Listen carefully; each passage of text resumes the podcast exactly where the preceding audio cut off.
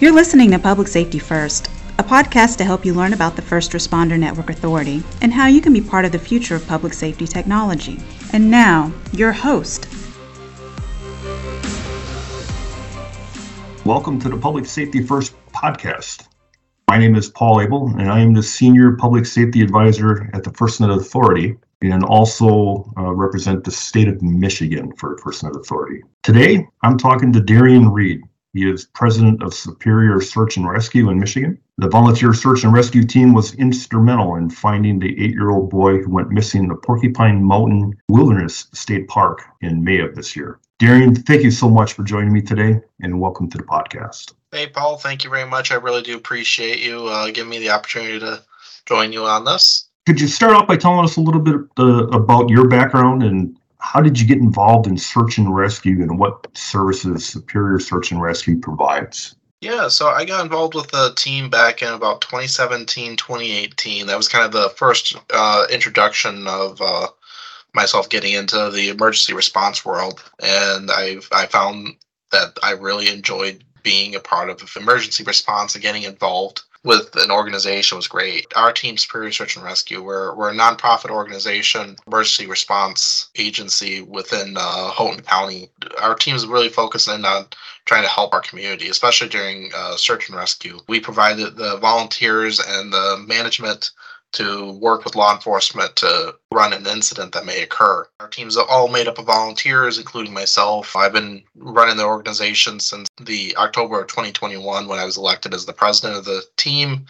And under my leadership, I've been kind of focusing on trying to work our team to be better, including better training, working with different agencies, and even pulling in assets from outside the area to help assist when we have a, an incident, especially like what we had last May in the Porcupine Mountains. Darian, can you tell us a little bit about the particular incident? What was the emergency, and how did your group get involved? Yeah, so um, on May 6th of 2023, later on in the evening, we received a page out from the Michigan State Police uh, to respond to the Porcupine Mountain Wilderness State Park to assist with a missing eight year old boy. The eight year old ended up walking away from his family uh, approximately six to eight hours prior to the page out and the 911 call being made. So he had about a six to eight hour head start on the first response units that were showing up on scene. The Porcupine Mountain Wilderness State Park is a large area. It's fully wilderness. Uh, I mean, you have to hike through the area. You can't even get an ATV through most of the area.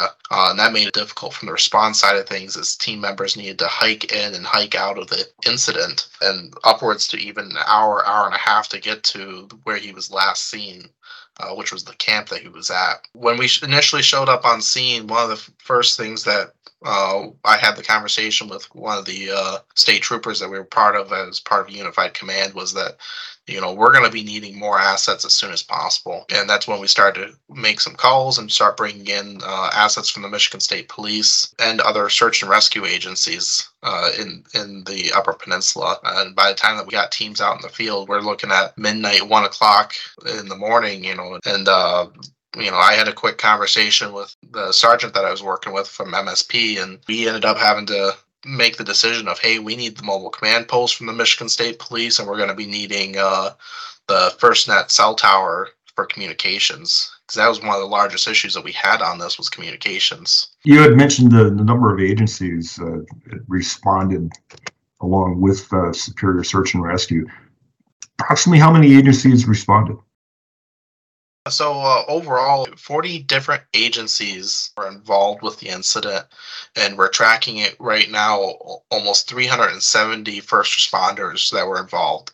For coordination, this is a massive operation for our area because all of our search and rescue teams in our region are all volunteer. Our fire departments, uh, even our ambulance companies, they have uh, volunteer services you know, and then of course we had our law enforcement officers that were out there, everybody from the local police departments that were available to the U.S. Forest Service, uh, including uh, air resources from the Air National Guard out of Wisconsin and Michigan State Police Aviation Division, along with the U.S. Coast Guard. This was a massive coordination effort. That was one of the beautiful things about this incident is that everything was working great for uh, getting teams out there, getting teams coordinated. Uh, it was probably one of the best coordination efforts that we've had in the Upper Peninsula. So uh, you're bringing all these people in, all these agencies. Communication's key. How did you communicate prior to the first net FirstNet SATCOLT arriving? So we do use uh, radio communications on site. Uh, we were running into issues with our 800 system not always having service. So there was a lot of communication issues. And then on top of that, from the management aspect of this, you know, during the first night, uh, we ended up pulling out two paper maps to try to coordinate and plan this search because we had no access to internet. It was at least a 20 minute drive till we had cell service to even make a phone call. 25 minutes if you wanted to get, you know, even data for your phone so uh, we really did run into a lot of communication issues uh, during that first night and that first operational period until the uh, mobile command post from MSP, along with the FirstNet uh, portable cell tower, uh, showed up. You know, once those units did show up, we were able to quickly switch over from our paper maps that we were using to our digital mapping system. Once we were able to make that switch, then we were also able to integrate uh, team tracking, determining where everybody was out in the field and including even getting their tracks. So as soon as they came back to the staging area, we knew what was searched by that team immediately. So it was able to quickly get that team refreshed and put right back out in the field because we didn't really need to do that full debriefing of, hey, where did you search on a map? We knew exactly where they were at because of this. You know, just the ability to be able to do that helped our response you know, instead of having to worry about did we really check an area, we knew for a fact that a team did go through an area because we had their tracks from their GPSs uh, that they had with them and from their cell phones that we were able to quickly pull that data. You know, 370-ish responders, you know, from the 40 uh, plus agencies. That sounds like quite the challenge uh, to coordinate. So, Darian, what did it mean to have reliable broadband and data connections? What difference did it did it make for this incident? For this incident, we went from having to work from two paper maps to having access to all of our computers, our incident management system, and our mapping. It really showed that we were able to quickly get uh, this incident on track and get everybody on the same understanding. I mean, we had teams that were showing up and they could immediately look at the map and go realize, okay, this is what the area looks like. And then on top of that, even getting uh, personnel checked in was a lot quicker because we were able to quickly get them typed up into our uh, management system uh, and start tracking their time that they were on the incident. We got to the point where a team would show up, and within 15 minutes, that team had their team leader identified, they had their location of where they were searching, and they were heading out to the field. We had four teams that showed up back to back to back, and immediately we were able to quickly get them checked in, tasked, and sent out to the field. Sounds like a game changer very, very much of a big game changer, especially on this incident. You know, we were running against the clock. Like I said, by the time that we got there as part of the initial response, uh, he already had about an eight hour head start on responders. And then there was another hour for us to get a team out to where he was last seen. So we were running against the clock on this in- entire incident. Uh, to try to locate him, and uh, you know, I'm very thankful that we were able to locate him on day two of our search. We were able to locate him alive and bring him back. You know, Upper Peninsula, Michigan is pretty desolate. The weather in that area, especially on May 6th at the nighttime. Um, I know in the location where I'm at, uh, we had received some snow on May 1st. Do you still have snow on the ground? Yep. So we do get a lot of snow up in our area. Early May, we still have snow on the ground. Some of the areas still had a ton of snow out in the Porcupine Mountains. There was even a road that was still uh, inaccessible due to snow cover. So that did impact teams inserting in from the north side of the Porcupine Mountains. So we had to focus on coming in all of our teams from the south, uh, just because the one road that does run through the Porkies uh, was just inaccessible for uh, any vehicle to get through. And then, of course, that did make it a little bit difficult uh, because there was still snow melt. There's so much water that's flowing through there. It's it's a very rapid water movement. Uh, so we did have to worry about that from a safety aspect.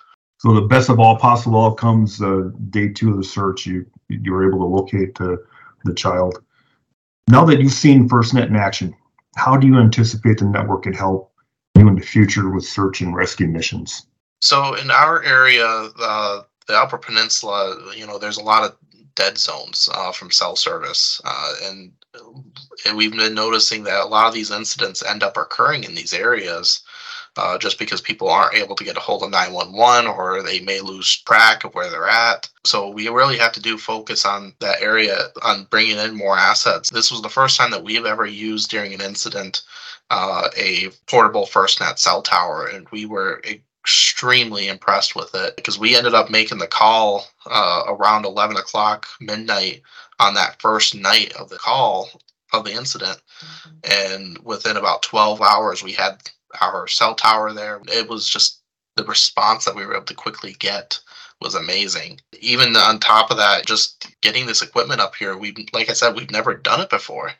Uh, and it was such a smooth and easy process uh, once they showed up, they got their equipment set up and we were up and running within about 15, 20 minutes. Oh, that's amazing. Darian, is there anything else you'd like to share with our listeners? You know, I really wanted to share that this is one of the biggest coordinated efforts that we've had in, in the Upper Peninsula. Um, you know, a lot of the work that we've been trying to do over the last few years uh, really showed on this this incident we've never worked on an incident with this many agencies and this many responders uh, that were on scene. Like I said, 40 agencies, over 370 responders that were on scene. We've never had this type of coordinated effort. And for us in our area, this is absolutely beautiful to see and really shows how our community really comes together. Thank you and uh, Superior Search and Rescue for everything you do every day. Uh, I appreciate you joining me today, and I hope you have a great day. Thank you very much, Paul. I appreciate it, and thanks for the opportunity to, to come on the show.